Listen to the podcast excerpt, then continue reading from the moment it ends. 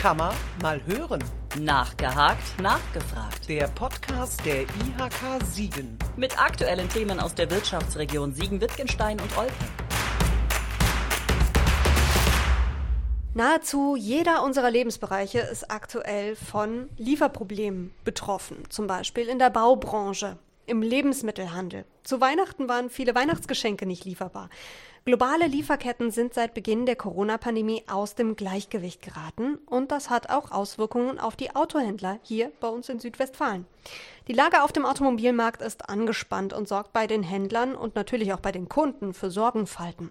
Darüber spreche ich heute in unserem Podcast Kann man mal hören mit Christian Schneider, dem Geschäftsführer des Autohauses Schneider in Siegen. Schön, dass Sie zu uns gekommen sind. Ja, schönen guten Morgen, Frau Jut. Vielen Dank für die Einladung. Sehr gerne.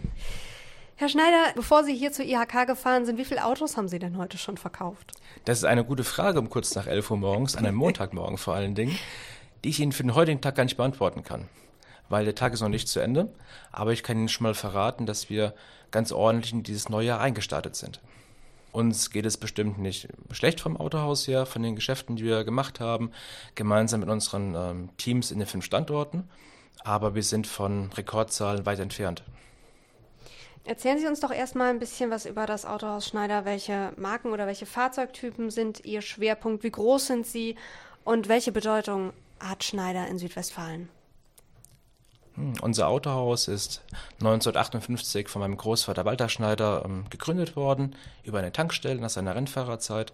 Und wir haben mittlerweile knapp 500 Mitarbeiter, fünf Standorte hier im Siegerland und äh, vertreten die Marken Volkswagen Pkw, Skoda, Audi und Volkswagen Nutzfahrzeuge. Sie sagen, Ihnen geht es eigentlich gerade ganz gut. Wie hat sich das denn in den letzten Wochen und Monaten ähm, entwickelt und auch die, äh, die Preise der Fahrzeuge, die Sie vertreiben? Zum einen die Entwicklung der letzten Monate und ähm, zwei Jahre. Das ist eine Gemeinschaftsaktion ähm, gewesen, letztendlich von unseren Mitarbeitern und uns. Im Rahmen der Corona-Zeit kam es einmal zum Thema Kurzarbeit, wo wir gemeinsam mit den Teams Maßnahmen ergriffen haben, ähm, wo uns das Vertrauen geschenkt worden ist seit unserer Belegschaft, dass diese Maßnahmen auch sinnvoll sind und ausgewogen sind für Interesse sowohl der Mitarbeiter als auch von uns vom Unternehmen her. Und gleichzeitig kommen dazu aber auch ähm, ähm, Liquiditätsthemen zum Beispiel, weil Sie haben ja auch gerade schon angemerkt, dass die Ware eher knapp geworden ist dass es lange Lieferzeiten gibt. Das merken wir auch im Rahmen von niedrigen Beständen und somit halt mehr Liquidität als in normalen Geschäftsjahren. Äh, niedrige Bestände an äh, Neuwagen, an Materialien? An Neu- und Gebrauchtfahrzeugen vor allen mhm. Dingen. Das sind unsere beiden größten Bestandswerte neben der Immobilie. Und wenn Sie halt weniger ähm, Fahrzeuge vorrätig haben oder in Bestellung haben, aufgrund von Lieferknappheit oder allgemeiner Marktsituation, dann haben sie automatisch mehr Liquidität im Unternehmen drin, wenn sie vorher richtig gewirtschaftet haben. Wo genau äh, kriselt es da? Was ist der Grund dafür? Die Gründe sind vielfältig, ähm, lassen sich aber auf zwei große Themenbereiche äh, konzentrieren. Ähm, ein Punkt ist der Chipmangel, aber auch das, ähm, ja, der Niedergang der globalen Lieferketten, wo gerade die heutige Automobilindustrie ähm, sehr, sehr abhängig von ist wenn alles in Stocken gerät aufgrund von Corona, aufgrund von Länderrestriktionen, weil keine Schiffe mehr ähm, fahren dürfen global, weil keine Schiffe mehr in den Hafen einlaufen dürfen oder weil Produktionsstätten wegen Corona-Infektionen geschlossen worden sind, plus einen Rohstoffmangel, dann können sie auch hier in Europa keine Fahrzeuge mehr produzieren. Da kann es an Kleinigkeiten einfach hapern. Ähm, sie haben gesagt, Computerchip-Mangel. Was hat er denn dann genau für Auswirkungen? die dann irgendwann bei Ihnen im Autohaus ankommen? Das sind ähm, eigentlich, die Chips sind eigentlich eine marginale Größe, aber selbst in einem Nicht-Elektrofahrzeug haben sie im Durchschnitt ungefähr 8000 Halbleiter in einem okay. Fahrzeug verbaut. Ähm, wie man nun Halbleiter definieren mag, sei jedem selbst überlassen, aber so als Orientierung dafür, mh, aufgrund vieler Steuergeräte, einer hohen Elektronikanteil, auch schon bei Verbrennermotoren, ist es eine ganz wesentliche Größe dafür. Man hört ja zum Beispiel irgendwie von den Fortwerken in Köln, da gibt es auch immer mal wieder Kurzarbeit eben wegen dieser Lieferprobleme. Und dann sorgt das dafür, dass Sie weniger Fahrzeuge verkaufen können. Was sagen denn die Kunden dazu? Ist denen das bewusst? Also wir können zwar die gleiche Anzahl an Fahrzeugen verkaufen als Auftragseingang, Aber die Zeit, bis ein Fahrzeug ausgeliefert wird, bis Sie als Kundin unseres Hauses ein neues Fahrzeug oder einen jungen Gebrauchten bekommen können, wird überproportional lang deswegen. Und unsere Kunden sind daher ähm, bis zu einem gewissen Grad ist es für die unsere Kunden in Ordnung. Aber ähm, wenn es immer weiter Verzögerungen gibt, gerade wenn es um Versteuerungsthemen geht bei Elektrofahrzeugen, jetzt über den Jahreswechsel hinweg zum Beispiel, ähm, da kann ich unsere Kunden auch verstehen, dass die teilweise als andere als begeistert davon sind. Ja klar, natürlich. Wie lange wartet man denn da jetzt im Moment zum Schnitt? Das ist auch sehr unterschiedlich, variiert je nach Marke, je nach Modell und je nachdem, ob Sie ein, ein Lieferzeit-limitiertes ähm, ähm, Bauteil haben möchten im Fahrzeug, bewegen uns da zwischen 4 und 13 Monaten. Was sind denn so die häufigsten Modelle, die Sie verkaufen? Die häufigsten Modelle, die wir verkaufen, sind ähm, im Moment SUVs, eindeutig, oder auch ähm, Fahrzeuge der, der Mittelklasse. Ähm, die Elektrofahrzeuge gewinnen peu à peu an Bedeutung, ähm, machen ungefähr so einen Anteil aus von ungefähr 15 Prozent am Auftragseingang bei uns. Welche Auswirkungen hat diese Situation denn gerade bei Ihnen im Haus auf, auf Ihr Arbeiten und auf Ihre Mitarbeiter? Die Auswirkungen ähm, im Fahrzeughandelsgeschäft, die gehen primär auf, auf zwei Themen drauf. Zum einen erleben wir als Unternehmer eine Ergebnisverschiebung, weil uns teilweise in einem Geschäftsjahr mehrere hundert Fahrzeuge fehlen, die wir nicht ausliefern können.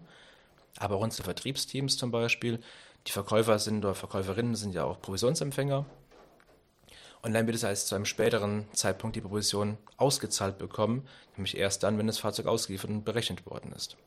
Auch da gibt es ähm, Effekte im Einkommen, die ähm, nicht schön sind. Nicht schön, also überträgt sich der Frust der Kunden dann wahrscheinlich auch schon mal auf den einen oder anderen Autoverkäufer. Ja, klar, natürlich. Ja. Wir versuchen zwar als Arbeitgeber das ganze Thema etwas abzufedern, aber ähm, vollumfänglich abfedern können wir das auch nicht. Ähm, ich habe auch gesehen, dass ähm, insgesamt die Preise gestiegen sind. Vor allem Dieselautos sind teurer geworden. Warum? Die Preise sind letztendlich ein Ausdruck von Angebot und Nachfrage. Hm, wie eben erwähnt, haben wir ganz, ganz lange Lieferzeiten im Neuwagensegment. Folglich ist der Markt für Gebrauchtfahrzeuge auch nicht gerade so üppig versehen mit, mit Ware. Und bei einer gleichzeitig hohen Nachfrage aufgrund ähm, schneller Verfügbarkeit der Ware gibt es da halt aktuell ähm, recht hohe Marktpreise im Moment. Jetzt ist natürlich die Frage, ähm, Sie haben gesagt, Ihnen geht es jetzt noch, äh, noch relativ gut, aber wie lange kann die Autobranche diese Situation denn noch, denn noch mitmachen? Das ist eine, eine sehr gute Frage, Frau Jud. Äh, zum einen die Hersteller, die haben sehr, sehr gute Jahresabschlüsse, denen geht es hervorragend.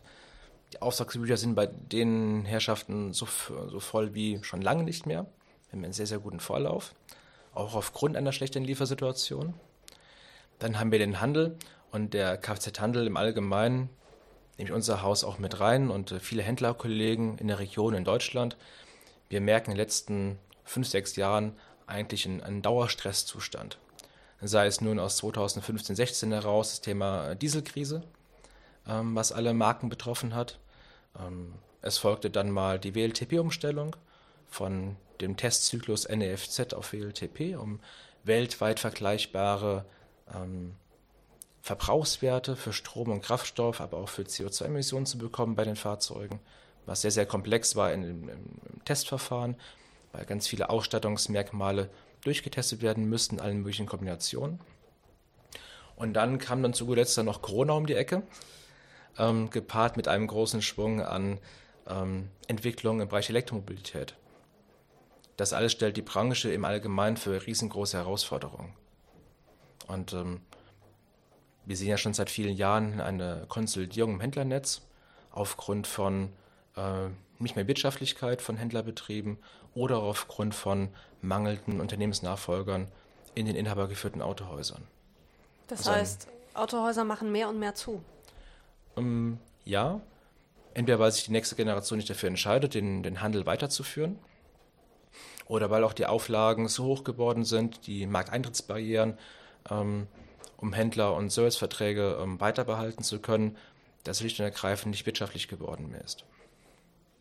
Wenn man sich mal so überlegt, mit der Abwrackprämie hatte der Bund ja schon mal so ein Projekt geschaffen, um den Automobilmarkt insgesamt anzukurbeln. Erwarten Sie in der jetzigen Situation ähnliche Unterstützung von der Politik? Nein, meine persönliche Überzeugung ist nein. Es wäre zwar schön, wenn es wiederum ein, eine Fördermaßnahme geben würde, logischerweise, aber dann im gesamtwirtschaftlichen Kontext wäre es aus meiner Sicht nicht ähm, vertretbar, weil auch viele andere Branchen, die gerade im Umbruch sind, ähm, nicht so partizipieren würden wie diese Kfz-Branche. Und es wäre einfach aus meiner Sicht heraus nicht fair, dies zu tun, auch wenn ich es bestimmt begrüßen würde. Gut, jetzt hat ja die, die Automobilbranche in den äh, letzten Jahren oder in den Jahrzehnten ja auch politisch eigentlich immer eine gute, eine gute Lobby gehabt und immer viel Unterstützung bekommen. Jetzt haben wir natürlich mit der neuen Bundesregierung eine, die vielleicht eine bisschen andere Auffassung von äh, Verkehr und Mobilität hat und die möglicherweise der Autolobby nicht mehr so ohne weiteres Tür und Tor öffnen wird. Ähm, was, was glauben Sie denn, wie sich der Stand der Branche in Deutschland dadurch verändern wird? Die Diskussion, die wir mitbekommen auf ähm, Europaebene, jetzt jüngst vom heutigen Tag, ähm, geht es auch darum, ähm, wie neue CO2-Werte festgesetzt werden sollen. Weil ab 2035 sollen Fahrzeuge kein CO2 mehr ausstoßen.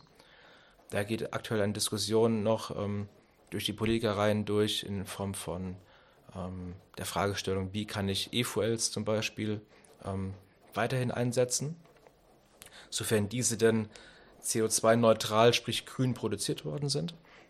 Und das ganze Thema Elektromobilität hat an Fahrt gewonnen. Aber auch hier eine Frage, wie lange die Fördermittel noch bestehen bleiben, ähm, in Form von BAFA-Prämien etc., um diese neue Mobilität, diesen neuen, diesen neuen Gedankenansatz auch in Zukunft ähm, erfolgreich vortragen zu können. Auch generell wird ja für die oder wird ja von der neuen Bundesregierung erwartet, dass die wahrscheinlich weniger Wert auf Individualverkehr legen und dann eben mehr in Richtung Schiene und ÖPNV gehen. Ähm, gehen Sie davon aus, dass in Zukunft insgesamt weniger Autos gekauft werden? Klar haben wir in Deutschland eine sehr hohe Affinität zum individuell genutzten Pkw. Ähm, das haben wir in den letzten zwei Jahren deutlich gemerkt. Im Rahmen der Geschäftsmobilität unserer Kunden zum Beispiel wo auch für Firmenreisen deutlich mehr Mietwagen angemietet worden sind, um die Mitarbeiter nicht in größeren Gruppen in einem Auto fahren zu lassen. Da war sicher ein, ein Push pro Individualmobilität. Ähm, wir sehen aber auch, dass junge Generationen jetzt ähm, vor die Entscheidung kommen, möchte ich ein eigenes Auto haben, möchte ich ein Auto nur in Teilzeit besitzen oder nutzen. Und da wird sicherlich eine spannende Entwicklung geben, die ich aktuell noch nicht greifen kann.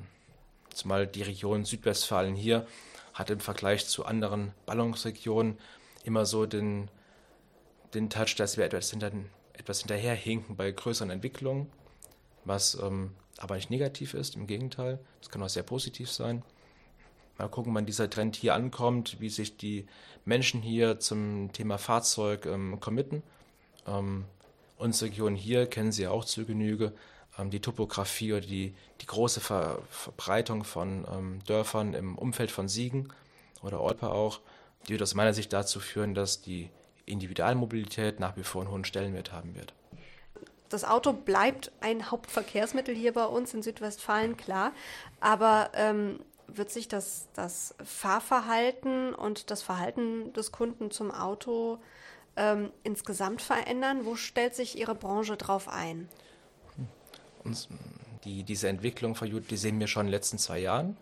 Ähm, Im Bereich der Allgemeinreparatur, sprich Inspektionen, Bremswechsel etc., merken wir schon, dass deutlich weniger gefahren worden ist, sowohl im Firmenkundenbereich als auch im Privatkundenbereich. Dazu kommt eine Entwicklung im, im, in dem Gewerke Karosserie und Lackarbeiten. Da merken wir auch weniger Kilometerlaufleistungen, aber auch den Effekt von Assistenzsystemen. Ähm, nämlich die Assistenzsysteme, die Ihnen als Nutzerin eines Fahrzeugs das Leben einfacher machen und die Fahrt sicherer machen, auch für die Menschen in Ihrem Umfeld dann. Und beides zusammen sorgt halt dafür, dass wir auch ähm, in Zukunft höchstwahrscheinlich weniger Werkstattumsatz im Handel sehen werden als noch vor Corona-Zeit. Da kommen so mehrere Effekte zusammen einfach. Gleichzeitig ähm, richten wir uns aber auch ein ähm, beim Wandel in Richtung Elektromobilität ähm, alles auf, auf den neuesten Stand der Technik zu bringen. Mitarbeiter müssen geschult werden, Spezialwerkzeug muss gekauft werden, äh, Ladeinfrastruktur muss bereitgestellt werden und unsere Kunden oder die Kunden des, ähm, der Kfz-Branche im Allgemeinen haben an uns als Händler und Händlerkollegen ein nach wie vor hohes Erwartungshaltung einfach. Weil wir müssen sowohl das Klassische noch beherrschen, bei den Verbrennermotoren, als auch die neuen Antriebsformen mit Elektromobilität. Und auch da sind wir schon in der Lage, den, den höchsten Standard abzubilden. Glücklicherweise, weil wir frühzeitig angefangen haben, viel in die Ausbildung und die Infrastruktur zu investieren in unserem Haus. Ja, das ist so eine Ent Entwicklung. Da hat mein, mein Vater als gelernter Lkw-Mechaniker vor ein paar Jahren schon gesagt, so, boah, diese neumodischen, neumodischen Autos, die sind einfach schmu, weil da ist einfach immer mehr Elektronik drin und da kommt dann irgendwann niemand mehr klar und dann muss man Fehler auslesen, von denen man überhaupt noch nie gehört hat. Und äh, vor welche Herausforderungen sie das dann auch immer stellt, dann mit ihren Mitarbeitern dann immer up-to-date zu bleiben, einfach bei ja, solchen Entwicklungen. Vollkommen korrekt. Und dazu gehört es für uns als Handel auch, um als Werkstatt, die bestmöglichen jungen Mitarbeiter für unser Haus gewinnen zu können. Auch da kommen wir in eine Situation rein und sind da schon seit einigen Jahren, dass es für uns immer schwerer wird, die richtigen Mitarbeiter, Mitarbeiterinnen für unser Haus gewinnen zu können. Weil auf der einen Seite wird das, ähm, die Technik immer komplexer, geht hin schon Richtung Vollelektriker. Und auf der anderen Seite haben wir aber immer weniger Schulabgänger, die sich auch zunehmend mehr für den universitären Lebenslauf entscheiden. Und das sorgt halt dafür, dass wir schon mitten im Fachkräftemangel sind und ähm, wirklich mit ähm, ja, viel Engagement dabei sind, Kooperationen mit Schulen herbeizuführen, um dann junge Menschen für unser Haus und die Arbeit begeistern zu können. Aber das ähm, Handwerk im Allgemeinen hat nicht mehr den hohen Stellenwert in der Bevölkerung oder bei den Eltern der, der jungen Menschen ähm, im Vergleich zu einem Abschluss einer Universität oder einer Fachhochschule. Hm. Ja, das ist eine total ähm, traurige Entwicklung, die es irgendwie in, in vielen Bereichen äh, gibt. Jetzt wollen wir aber auch mal über positive Entwicklungen sprechen. Ähm, über das Thema Digitalisierung, wo wir jetzt eben schon davon gesprochen haben. Autos werden immer elektrischer, aber auch immer smarter. Eine Sache, die es bei uns im Autohaus schon gibt oder bei den Fahrzeugen schon gibt, das ist eine total sympathische und clevere Lösung halt für Sie als Nutzerin oder für unsere Firmenkunden als Nutzer auch von Fahrzeugen, nämlich wir können Fahrzeuge nach Auslieferung mit unserem Autohaus ja, virtuell verbinden. Das bedeutet, dass wenn Ihr Fahrzeug einen, einen Fehler hat, von dem Sie noch gar nichts mitbekommen haben, wissen wir den meistens schon. Weil dieses bald Fahrzeug und die Herstellersysteme miteinander kommunizieren. Wenn eine Nachricht bekommen und können Sie proaktiv anrufen und sagen, Frau Jut, wir haben eine Fehlermeldung bekommen von Ihrem Fahrzeug. Unser Terminvorschlag ist diese oder nächste Woche an dem und dem Tag zum Beispiel. Das, das ist, ist einfach, ein das ist was, wo wir proaktiv mit unseren Kunden arbeiten können, um unseren Kunden das Leben viel leichter zu machen als vorher. Mhm. Und das ist ein Punkt, ähm, wo ich aus der Praxis auch sagen kann für unsere ähm, Kunden und Kundinnen, das ist ein riesengroßer Mehrwert, den sie haben ähm, in der heutigen Zeit verglichen mit vor 10, 20 oder 30 Jahren bei der Fahrzeugnutzung. Und eigentlich dann auch wiederum ein, ein Anreiz, sich ein, ein neues, modernes äh, Fahrzeug zu kaufen, das eben diese Funktion schon hat. Wobei wir jetzt eben äh, so ein bisschen auch eingegangen sind auf die, äh, auf die politische Entwicklung oder die generelle Entwicklung in Sachen äh, Mobilität, ähm, wonach ja eigentlich das, das große, spritfressende SUV langsam abgemeldet sein müsste und der, der sparsame Kleinwagen wieder ganz oben in den Trends erscheinen müsste. Was beobachten Sie da bei uns? Den Trend kann ich ähm, nicht nachvollziehen bei uns im Haus, weil wir sehen nach wie vor ähm, SUVs, sei es nun als Diesel, Benziner oder als ähm, Hybrid- oder Elektrofahrzeug, aber immer weniger die ganz kleinen Fahrzeuge im Bereich Polo oder noch kleiner. Ach ja. ja? Was, was glauben Sie, warum ist das so? Ähm, einmal der, der Wunsch der Menschen nach ähm, Komfort, aber auch nach ähm, dem entspannten Sitzen, nach der Sicherheit, die ein SUV bietet. Das merken wir aber auch bei den kleineren SUVs. Nicht nur bei den ganz großen, die, die viel zitiert werden, bei den großen spritfressenden Monstern, sondern auch bei den normalen Fahrzeugen, den normalen Fahrzeugklassen. Golfklasse zum Beispiel, äh, mit äh, T-Rock zum Beispiel oder Skoda Kamiq oder äh, Audi Q2, Q3 zum Beispiel. Ähm, die, die quasi Brot- und Butterautos, die die ehemaligen Volumenfahrzeuge abgelöst haben, hm. peu à peu. Ja, wie glauben Sie, wird sich die Branche denn jetzt in den nächsten Jahren entwickeln? Worauf müssen Sie und Ihre Mitbewerber sich da einstellen? So einfach nochmal ja. noch der Blick in die Glaskugel. Der Blick in die Glaskugel. Was ich mit Sicherheit sagen kann, ist das Thema Fachkräftemangel. Das ist für uns in der Branche, im Handelsgeschäft, Werkstattgeschäft ähm, ein riesengroßer Faktor. Dann haben wir das ganze Thema Antriebsmix. Der Trend wird weitergehen zur Elektromobilität. Es wird bei den Herstellern aber auch schon darüber philosophiert und diskutiert, wie es danach weitergehen kann. Das, das wissen wir im Handel gerade gar nicht, wie es danach weitergehen könnte. Klar gibt es viele Vermutungen, viele Diskussionen noch, die öffentlich geführt werden. Aber der Horizont ist da einfach ähm, viel, viel weiter. Und dann haben wir in den äh, manchen Ländern weltweit oder manchen Metropolen auch so Themen wie alternative Mobilitätskonzepte in Form von Auto-Abo, Carsharing etc., multimodale Mobilität, ähm, was aber wiederum auch davon abhängt, wie sich die Menschen darauf einrichten können und wollen auch, welche Anbieter es im Markt gibt und ähm, ob der, der Status eines eigenen Fahrzeugs nach wie vor noch hoch bleiben wird in Deutschland. Das ist ja auch so ein bisschen die Frage danach, ähm, ob äh, E-Mobilität jetzt eigentlich nur als Übergang zu einer weiteren, man muss einfach sagen, auch ressourceneffizienteren äh, Technologie ist, die eigentlich dann kommen muss, weil, also wenn man überlegt, was, was man alles an Ressourcen braucht, um so eine, so eine äh, E-Fahrzeugbatterie zu bauen, ist das eigentlich, da kann das eigentlich doch langfristig nicht funktionieren. Oder muss dann irgendwann zwangsläufig sowas kommen wie die Brennstoffzelle? Das wird es bestimmt geben, auch langfristig. Ich persönlich glaube auch nicht, dass der Verbrenner ähm, langfristig abgeschafft ist. Die Frage ist einfach, in welchem Antriebsmix bewegen wir uns zukünftig? Was kommt neben einer Elektromobilität hoch? Wie, wie verhält sich das Thema Brennstoffzelle, Wasserstoffantrieb ähm, etc.? Ähm, kommt das alles in Gleichgewicht rein? Gewinnt eine Antriebsform die, die Oberhand über die andere? Wie ist die Ergänzung? Weil es gibt nach wie vor ganz klare Vorteile und Nachteile der ähm, aktuellen Antriebstechnologien auf Kurzstrecke, auf Langstrecke. Und das gilt es in Zukunft ähm, Nutzer individuell, Kunden individuell ähm, für uns im Handel zu beraten, um den Kunden quasi eine Grundlage zu geben für eine spätere Kauf-, Leasing- oder Auto-Abo-Entscheidung. Ja, das ist eine, ähm, eine spannende Entwicklung auf die die Automobilbranche da in Zukunft blickt, leidet gerade in erster Linie unter Lieferengpässen, aber auch unter massivem Fachkräftemangel, wie so viele Branchen macht der eben vor der Automobilbranche auch nicht halt. Der Markt ist ausgetrocknet und die Kunden und die Händler jetzt gerade ein bisschen ratlos. Eine richtige Lösung gibt es nicht. Ich denke, wir werden einfach alle darauf warten müssen, dass sich aufgrund der Corona-Pandemie vielleicht einfach die Lieferketten ein bisschen beruhigen. Ja, Schneider, danke, dass Sie mit uns drüber gesprochen haben und ich wünsche Ihnen alles Gute. Ja, vielen Dank für Ihre Zeit, Frau Jud. Vielen Dank für die Einladung. Ihnen auch alles Gute. Sehr gerne.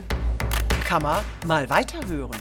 Auf der Homepage der IHK Siegen finden Sie diesen und weitere Podcasts. Hören Sie mal rein.